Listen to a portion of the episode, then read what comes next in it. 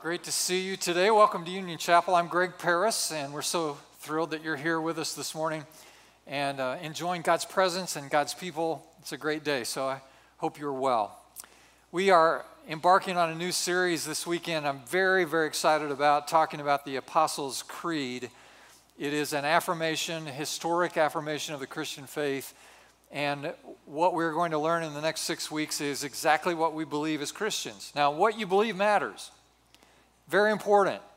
So, we're going to learn what you believe, why we believe it, and why it matters so much. And I hope it'll be encouraging to you. I, I know it will. So, if you have your Bibles, we're going to take today from the first phrase I believe in God the Father, Almighty, maker of heaven and earth.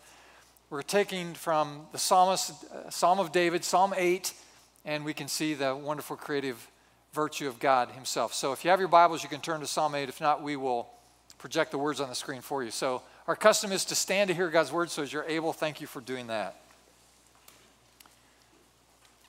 Lord, our Lord, how majestic is your name in all the earth. You have set your glory in the heavens, and through the praise of children and infants, you have established a stronghold against your enemies to silence the foe and the avenger. When I consider your heavens, the work of your fingers, the moon and the stars, which you have set in place, what is mankind that you are mindful of them? Human beings that you care for them. You have made them a little lower than the angels and crowned them with glory and honor. You made them rulers over the works of your hands. You put everything under their feet, all flocks and herds, and the animals of the wild, and the birds in the sky, and the fish in the sea, all that swim in the paths of the sea. Lord, our Lord, how majestic is your name in all the earth. And may God inspire us today through his word. You may be seated. Thanks so much. Well, as you know, change is the new normal in our world. The velocity of change, cultural, technological change, is overwhelming. And one of the ways that people are framing the world today is through this acronym called VUCA, V U C A. Let me tell you what it stands for.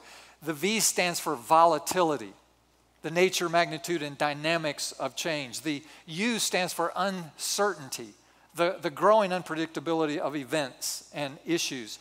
The C stands for complexity, the chaos in which organizations find themselves, and this chaos seems to be compounding itself. And the A stands for amb- ambiguity, the haziness of reality and the mixed meaning of the conditions.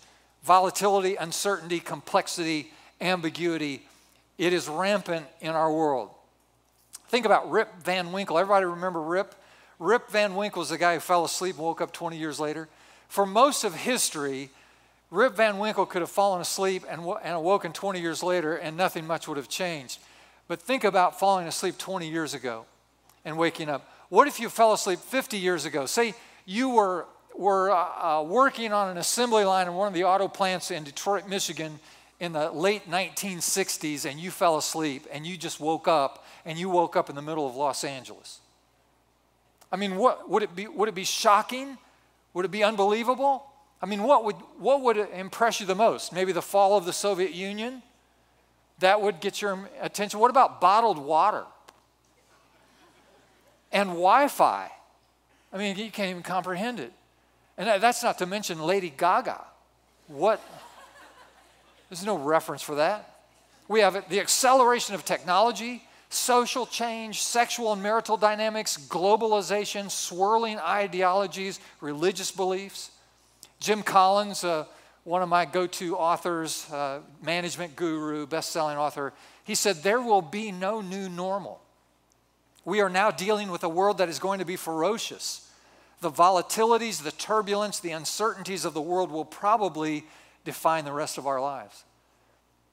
And so these are the realities that we live in the uncertainty, the constant change, the dynamic and turbulent nature of that change is all around us in every category we can mention. So here's the question In the midst of this kind of chaos, what should the people of faith be doing? How should the church respond? It's a great question and a very important question. If we can get the answer to this question even halfway right, it'll do us, it'll do us good. And you say, well, look, I, know it's an important question. What should the church be doing what? How should the church respond? I'm just trying to figure out how I'm supposed to respond. Well, listen, if you'll know how the church should respond, you'll have a good clue on how you should respond. Now, I have a conviction about some of the things the church should be doing, and I want to mention the one that pertains to our subject at this point. I believe that we need to double down on the things that won't change. Here's what I mean the foundations, the fundamentals of our faith. We must teach the next generation the things that matter. We must teach our children and new believers the Bible, the history of the church, traditions, the basic doctrines of the church, and all of that so that we define well and maintain a steady footing on the foundation, the cornerstone of the Christian faith. Now, there are people today who are doubling down on things such as teaching skills. If you think that teaching the next generation skills is the best use of your life, then go ahead. But listen, in just a few years, every skill that you learn today will be passe. If you think that doubling down on institutional structures is the best use of your life, go ahead. But let me just prophesy for you. Let me predict the future. Institutional structures are going to continue to erode and pass away. The only thing that is unshakable is the truth of God. And we need to double down on teaching one another, new believers, as I say, these important truths. We must engage the process of Christian catechesis. That's a fancy word. It simply means providing spiritual training and guidance for our children and grandchildren. Now, the word catechesis, it's interesting. It comes from, our, from a root word that is in our current vernacular, the word echo. Isn't that interesting? So, teaching the basics of the faith is about echoing the faith. The idea is that we pass on the faith to those who receive it and then we learn it, we pass it on to the next generation and to the next generation so that we are echoing the truth of the Christian faith from one generation to another. And this will keep the church connected to the sacredness of the apostolic message. A great reason why I'm excited about this series is because in learning the distinctives found in the Apostles' Creed, we will be connecting ourselves with the saints of the past. And it's right to be connected to this great cloud of witnesses that surround us. And so we'll be connecting with them and the apostolic message, and it will be a warning against those who are tempted to reconstruct the faith to conform to modern sentiment and the latest cultural trend. In times of, of such upheaval and change, the temptation is to conform the message to the current cultural idea. And this will be a reminder against that sort of thing. Let me just uh, then offer this statement. I mentioned it as we began. Let me put it on the screen. It is important that we know what we believe. It's important that we know why we believe it. And it's important to know why it matters. So, for these next six weeks, we're going to unpack the Apostles' Creed because it's what we believe. And we're going to understand why we believe it and why it matters. Now, the creed is an historic statement of the Christian faith. The purpose of the creed is to give a brief, clear summary of the Christian faith. There are two creeds in history that have been recognized by all Christians everywhere, no matter the Christian tradition. All Christians everywhere have agreed that the Nicene Creed and the Apostles' Creed are, are the two standards. The Apostles' Creed is the oldest of the two and is the shortest of the two. The Apostles' Creed dates from the second century, so for 1800 years now, Christians have been referring to the Apostles' Creed as an affirmation of an historic understanding of the Christian faith.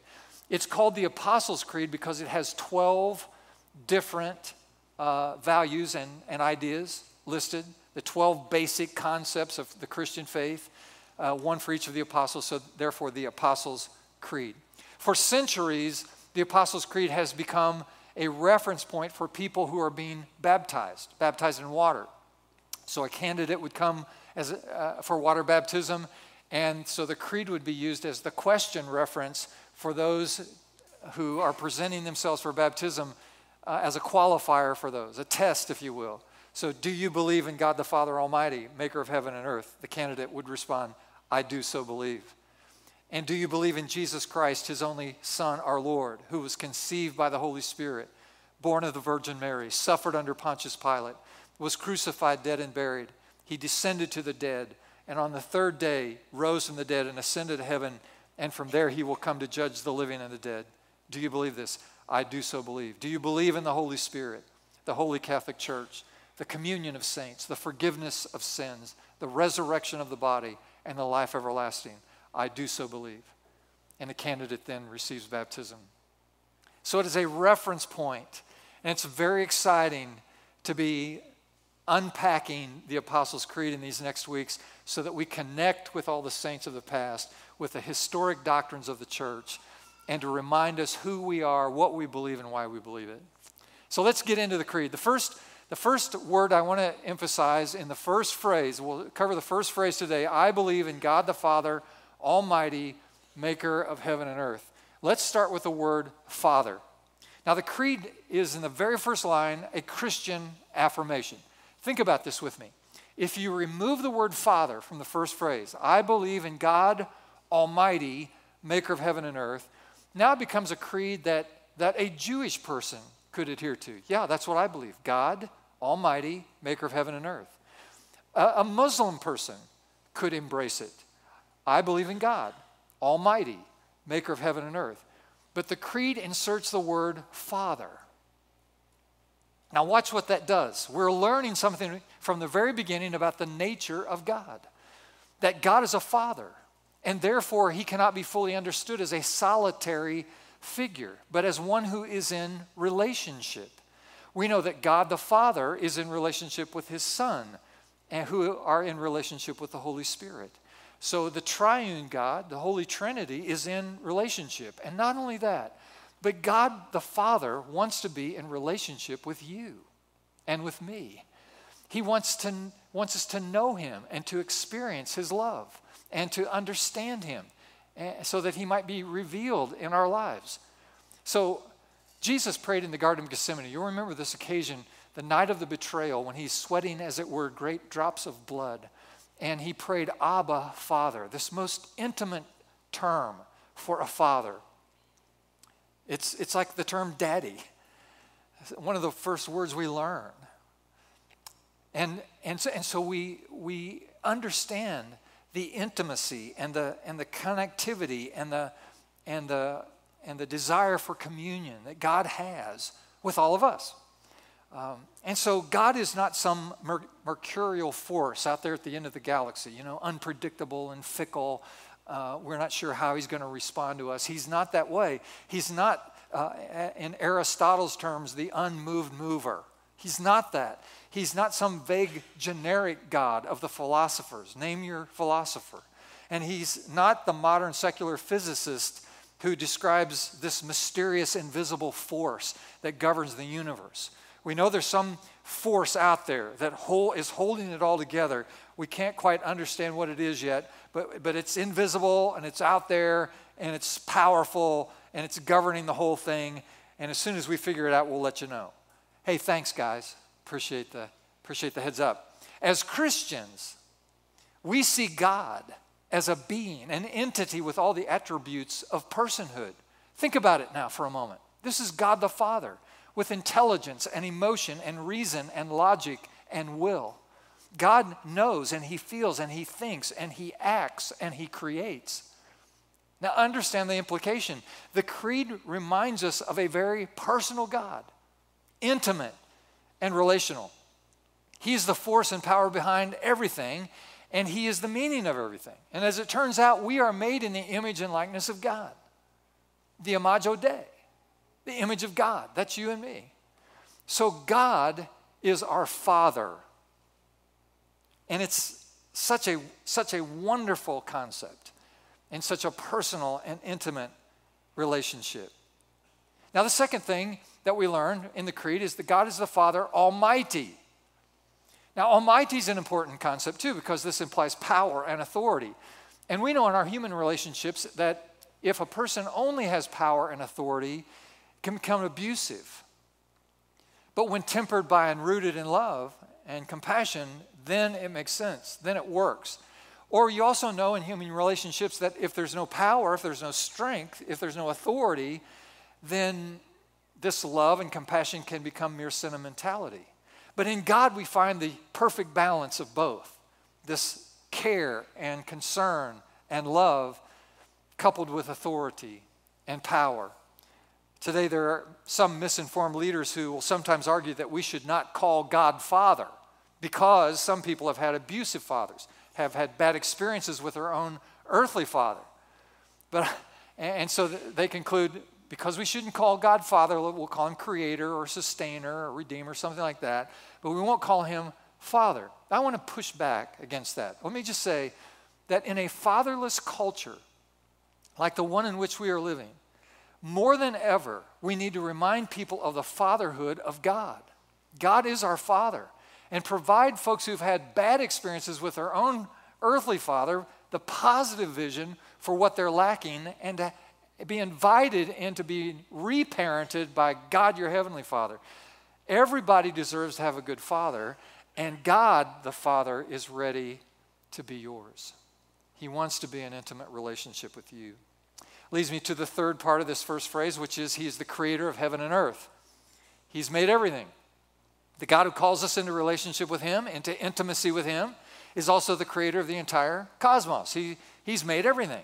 The one who spoke the universe into existence now calls us by name. Can you get your mind around that? Calls us by name. Same God who made everything. Condescends, stoops down, to connect with us. It's a remarkable idea. It's, a, it's, it's almost indescribable. So we hear this, the psalmist in Psalm 102 saying in the beginning, You laid the foundations of the earth, and the heavens are the work of your hands. They will perish, but you won't. James, James tells us in 414 of the New Testament, gives us perspective. What is your life? You're a mist that appears for a little while and then vanishes. So compared to God, we're just a little passing mist. King David, in our text today from Psalm 8, he says, When I consider the heavens, the work of your fingers, the moon and the stars which you have set in place, what is man that you are mindful of him, or the Son of Man that you care for him? It's a great question, isn't it? God, you're so great, you are so big, why would you stoop down to connect with us? We are so small. And yet, that's exactly what he does. It's truly amazing that God has taken us, lumps of clay, as we are, and has lifted us up as the stewards of his creation and, and to allow us to rule and reign in eternity. It's amazing. It's just amazing. So we believe in God, the Father Almighty, maker of heaven and earth, made everything. Now, the last point I want to make this morning is the believe part. It's the first phrase of the, of the creed, but I want to get to it at this point because we've stated what we believe. Now let's answer the question why do we believe it? Why do we believe this? Why do we believe that God is the Father, Almighty, Maker of heaven and earth? And here's what I want to do is I want to put a definition of belief on the screen for you. It's an idea or set of beliefs that guides the actions of a person or group. So it's just it's what you believe that guides you. It's it's what you hang your hat on. It's what you grab onto, anchor yourself to, and informs the way you live your life. It's a belief. So, why do we believe what we believe? I want to just give you five reasons why we should believe that God is the Father Almighty, maker of everything. Number one, you want to write this down. I believe because of creation. Because of creation. Here's what the Apostle Paul said in Romans chapter 1. He said, Ever since the creation of the world, God's invisible qualities, God's eternal power, and divine nature have been clearly seen because they're understood through the things that God has made now, God, sa- God says through the Apostle Paul, just look around. Look at the created order. Look at the, look at the creativity. Look at the ingenuity. Look at the complexity. Look at the sheer genius required to set this whole thing in motion. You can see, Paul says, just from the created order, that there is a God behind all this, and all of creation, eh, without voice, is shouting very loudly, there is a creator. Listen to what the psalmist said, Psalm 19 the heavens declare the glory of God, The skies proclaim the work of his hands. Day after day they pour forth speech. Night after night they reveal knowledge. They have no speech, they use no words. No sound is heard from them, yet their voice goes out into all the earth, their words to the ends of the world. And so the psalmist says, creation screams the glory of God. The heavens declare the glory of God. That's such an interesting thing. You know, recently we had this solar eclipse, and maybe I've mentioned this to you, but I, just find this so fascinating that we have a moon, you know, that floated in front of the sun and cast a shadow on North America. And, and everybody, you know, the whole North America just stopped and went, wow, just like that. It was a really interesting moment. And people actually describing it as a spiritual moment. Folks who wouldn't normally say that they have any kind of meaningful belief system have had a spiritual moment. Well, why would they have a spiritual moment? It's because the created order is declaring the glory of God. The heavens declare God's glory and praise. And what a fascinating experience it is, this solar eclipse. I mean, think of the, think of the coincidences in place in this whole thing. The, our moon that floats around is actually, is actually 400 times smaller than our sun. 400 times smaller. So compared to the sun, it's just tiny, tiny, tiny. But coincidentally, the moon is 400 times closer to the earth than is the sun. So when the moon floats in front of the sun, casting the shadow, when the moon floats in front of the sun, it actually looks like they're identically the same size. What are the odds of that? Identically the same size because one is 400 times larger and the other one is 400 times closer. 400 times. Exactly. So that when they line up like that, it looks like they're the same size. Exactly. Remarkable. So North America goes, wow, man, wow, ooh. That's spiritual. Because it is. The, the heavens declare the glory of God. Yeah, so it's a great thing. So I believe because of creation. You know, and if God created all things and the earth belongs to God, then we are stewards of the earth. Lots of people in our world today get this mixed up, they get it confused. They actually see the earth as the thing to worship, the thing to idolize. And so people who have a distorted worldview will actually see the creation as the, as the object of their affection. And so we have this, we have this, this uh, radicalized environmentalism and going green and those sorts of things. Now, let me just say something. Taking care of the planet should, should be first and foremost embraced uh, by Christian people. Christians should be the best at this. But the call of God to us isn't to environmentalism and to merely take care of the creation. And you know, that's such things as turning off the light when you leave the room or or turning off the faucet when you're shaving or or recycling or watching how much fuel you consume, that sort of thing. All those things are important and we should do those. But for the Christian person, it's a lot more than that. The way we describe taking care of the, of the order that God has placed around us is creation care. We're, we're not, we're not making sure Mother Earth is, is happy we are, we are taking care of the creation because the way we take care of the creation is an expression of worship to the Creator. That's our worldview, that's our perspective. We, we take care of the earth and we lead the cause in, in making sure that the earth is cared for well and the resources aren't wasted because we want to to allow that to be another expression of our worship and our glory toward the Creator. If you read the whole chapter of Romans, chapter 1, the Apostle Paul said, Look, folks get this upside down. They get goofy because they start worshiping the creation rather than the Creator. So, our worldview is we worship the Creator, and we realize then that damaging the earth or wasting its resources is displeasing to our Creator, so we want to take care of it. It's the place He's given us. And, and so, in order to honor Him, we take care of the place He's given us. It's good preaching right there. So, I believe because of creation. Now, here's number two I believe because of the wonder of human beings. Write that down the wonder of human beings. Now, for some of you in this room right now, this is the first time in your life you've ever thought of other human beings as wonderful. You've had a lot of thoughts about other human beings, but wonderful wasn't necessarily one of them. But stop and think. Human beings can think, they can reason, they can love, they can perceive, they can create. As it turns out, human beings, people, are the most interesting creatures in the world. There's, no, there's nothing else in all of the created order like people. We, we are so unique, so distinctive, so capable, so unbelievably powerful relative to anything else in all of the creation. Human beings are amazing.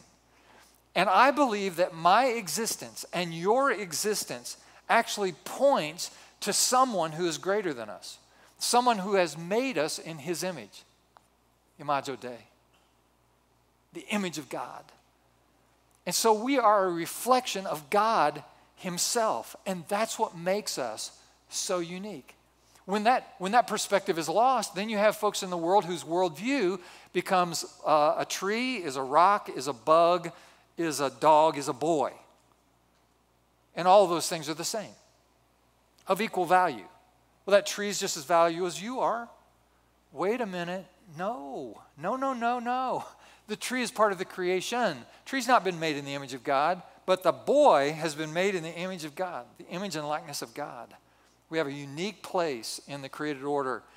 And because of the wonder of human beings, I believe in God because I think it points we all point to the reality and existence of God. Here's number three I believe because of my personal experience with God. You say, okay, now it's going to get too subjective now, and you're, you're going to lose me if you're not going to be thoughtful and use critical thinking about this. Okay, here's my story. 46 years ago, last week, I knelt in a little church and I bowed my head because I had become aware of my sins and I confessed my sins and I gave my life to Jesus Christ. September 1971. I bowed my head and I gave my life to Jesus. So for 46 years, I've been living for Jesus. And in those 46 years, I've had moments more now than I can remember or count, either in prayer or while reading the scripture or in reflection or in worship, when I have felt something, when I have received something, when I got something from someone, from someplace, from someone that actually helped me, it offered me comfort. It offered me, he offered me assurance. He gave me guidance. He gave me affirmation. He gave me hope. He gave me grace. I was in a dark place and suddenly He made the light to shine. I was in a despairing place and suddenly hope came to my heart. I was in a place I thought was impossible, but somehow His peace filled my heart and sustained me through that season of hopelessness. I've had experiences with God. Can I get a witness in the room? Anyone? Can I get a witness? Have you experienced God in your life? I believe in God because of these experiences. Something in us needs to trust, that is, to give thanks, praise, worship to one who is greater than ourselves. And I have learned over 46 years that there is a God in heaven whom I can trust, and when I call on him, he will actually come to my, come to my aid and meet me at the point of my need. I've had experiences with God. It's one of the reasons I believe in God. Do you believe in God? Oh, yeah. Oh, yeah. Because once I was in the dark, and now I have light. Once I was blind, now I can see. Once I was hopeless, and now I have hope. Once I was undone, my life without purpose or direction, now I have a, have a meaning, purpose in life. Oh, yeah, I believe in God because I've experienced God in my life. Here's number four I believe in God because of God events in my life. God events. There have been hundreds of moments in my life that we might call chance encounters. Some people call them providential events, uh, divine appointments, coincidences. Again, chance encounters. These moments that have occurred to call someone, to go somewhere, nudge to do something, make a certain decision. I have found myself time and time again in my life where I was in the right place at the right time, doing the right things with the right people. And I have no explanation for it, except that there must be a God in the heavens who is ordering my steps and directing my paths. When I read a verse in the Proverbs that says, Trust in the Lord with all of your heart, lean not on your own understanding, but in all your ways acknowledge Him, and He will direct your paths. I find that that's true, that God actually does it. I believe in God because of these God events in my life. God has spoken to me in major moments, milestones of my life. For example, many years ago, over 40 years ago, God said, You should marry that girl. I said, I agree. I planned, I planned the proposal very carefully. This is what men do.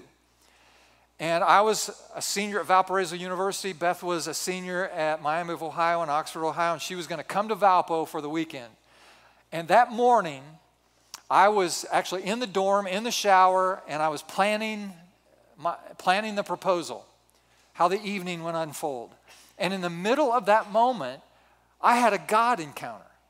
And God speaks to me, and He says, I know you're going to propose to Beth tonight, but before you let her answer, He said, you need to add this qualifier by saying to her, if you are not absolutely certain that you want to marry me, then you should hesitate because living with you is going to be very difficult. I said, What you want me to say to her? He reiterated it, and so I had this, had this proposal and now this, this little qualification, this condition. So the day unfolds, hours pass, we've been to dinner, now we're in a private moment, we're all alone. I get down on one knee, I pop the question, and then before you answer, and then I recite the condition. To which Beth bursts into tears. I'm, I'm under, understating. She exploded into tears. That's not, that's not it. She was projectile tears. It was like a power washer, tears hitting me. And I thought, oh, uh, how, how, what have I done? I've, I've obviously blown it. If, it's, if anyone could mess up a moment like this, it's me. I'm going through this horrible routine, and, and she's minutes, minutes, just sobbing. Oh, she's moaning and sobbing. Oh, oh, oh. Just, she is beside herself, out of control, emotional. Uh, and so I just had to wait because you know what this means? I mean, that means no. no. So I had to wait. It took her minutes to compose herself. And then, after she composed herself, this is what she said. She said, This morning, when I was walking to class and we compared notes, the minute, listen to me, the minute that God was speaking to me that morning, the same minute She's walking to class in Oxford, Ohio, and God says to her, Greg is going to propose marriage to you tonight, but before you say yes, and then the, the caveat. And when I proposed marriage, it didn't surprise her at all. She'd been thinking about it all day. She knew about it. God told her. This is a God moment.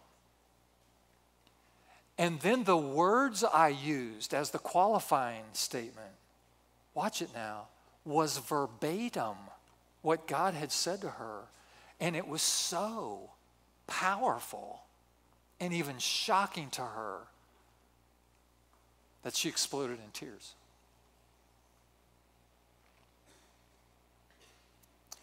And now, after several minutes, we pause now and look each other again. And she says, I think I understand. This is a very sobering decision. I said, Apparently so. And then she said, Yes.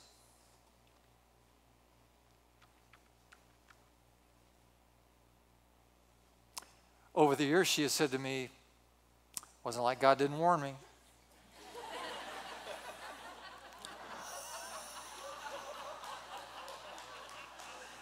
I just go, yeah. What were you thinking? you had your chance. You think that's funny. It wasn't over. The next morning, we meet up, head out to a church. I've been re- recommended to a church by another student at Valpo. Hey, go out to this church. This is really cool. Go out to this church. We drive out, out of town for a few miles. We find this church. It's packed full of students and lots of people, and it's, it's fun and exciting. It's a great church. And we sit down, and the preacher gets up. He starts preaching. He's in the middle of his sermon, and then he stops. God's listening to me right now. He stops and he says, You know, I don't, this never happens to me, but he said, God, God's just telling me that there's a couple in the, in the church this morning and you've just proposed marriage to each other. And God wants the woman to know that she better be sure about what she's doing because it's going to be hard for her living with that guy. I'm going, what the heck? What, do, what did I do? I'm just, I'm minding my own business. How bad can it be? Yeah, you think it's funny. You weren't there in my shoes. Why do you believe in God? Moments like that. Moments like that.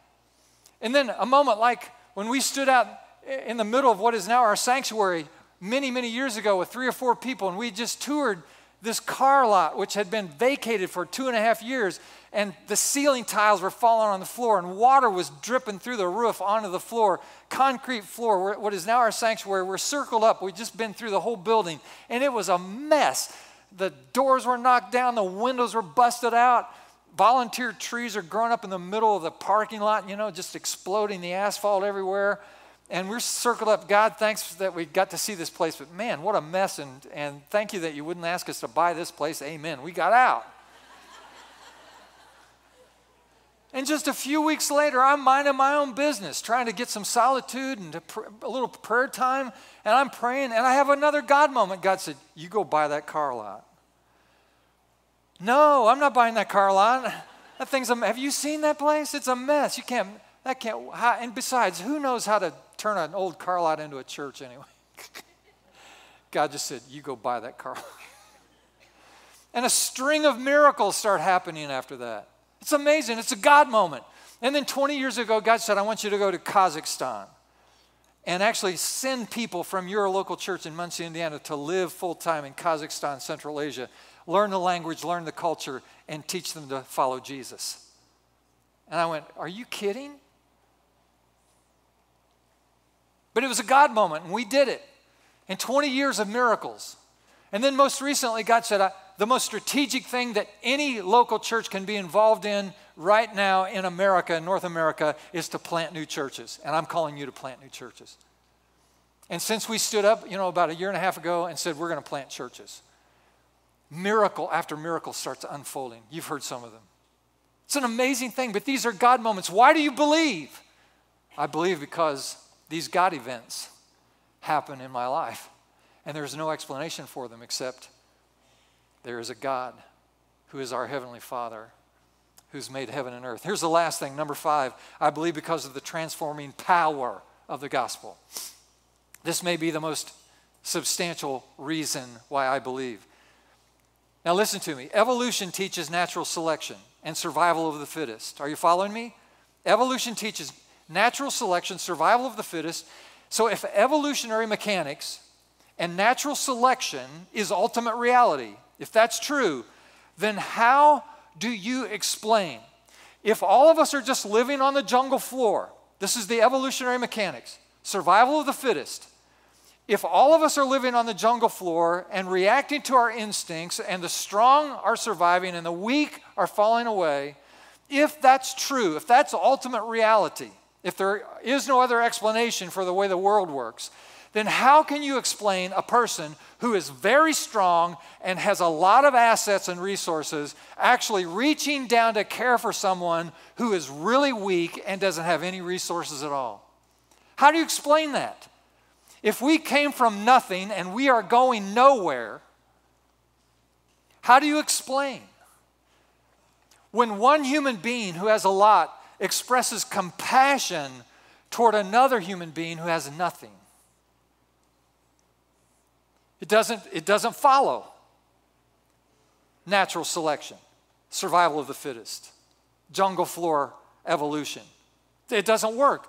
How do you explain a man and a woman for 40 years making a commitment in covenant marriage to one another, and she for 40 years being faithful to he, and he for 40 years being faithful to her? How do you explain that? If this is all just about impulse and living on the jungle and, and doing whatever makes you happy and whatever gives you pleasure and just reaching for whatever works for you in the moment.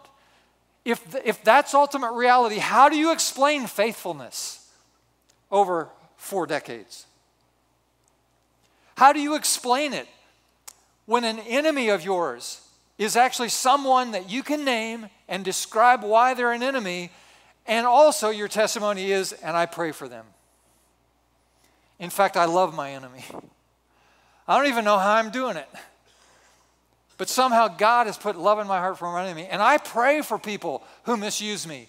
I actually find myself praying for those who have despitefully used me. How is that possible?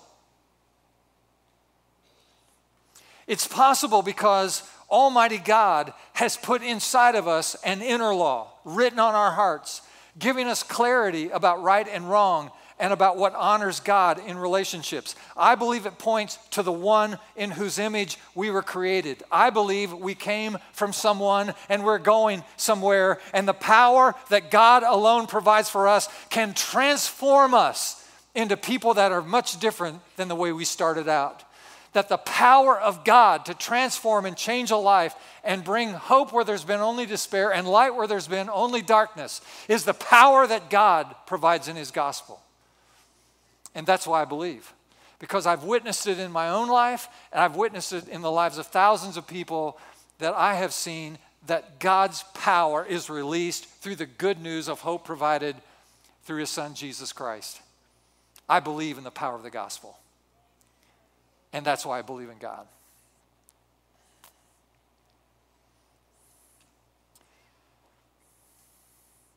What I want us to do now is just to pause We've, we've, we've talked about what we believe, we've talked about why we believe it, and now let's think about why it matters. And if you'll bow your heads and close your eyes with me, I just want to make a few summary declarations, and you can hear them, and you'll understand why it's important that we believe these things. Friends, hear these words The Almighty Creator has called us to enter into a relationship with Him. So, my brothers and sisters, make sure your faith is set on this God who is the Lord and King of the universe. Make certain that you are trusting in Him, the one who spoke His word, and the moon and stars and planets took their place. Set your faith on the Lord, the King of the universe, who created the mountains and the streams, the birds of the sky, the beasts of the field, the great fish of the sea Set your faith on the Lord, who is the King of the universe, who created man and woman in his own image, breathed into us the breath of life, and called us into relationship with himself and with one another. The God of Christian proclamation is the God who is on the throne. He is the sovereign Lord. He is the eternal King. And praise God, He is also our heavenly Father. It's never been summed up more eloquently than in Psalm 100, verse 3. Know that the Lord is God. It is He who has made us, and not we ourselves. We are His people and the sheep of His pasture. And so we declare I believe in God, the Father Almighty, creator of heaven and earth. And all these people said,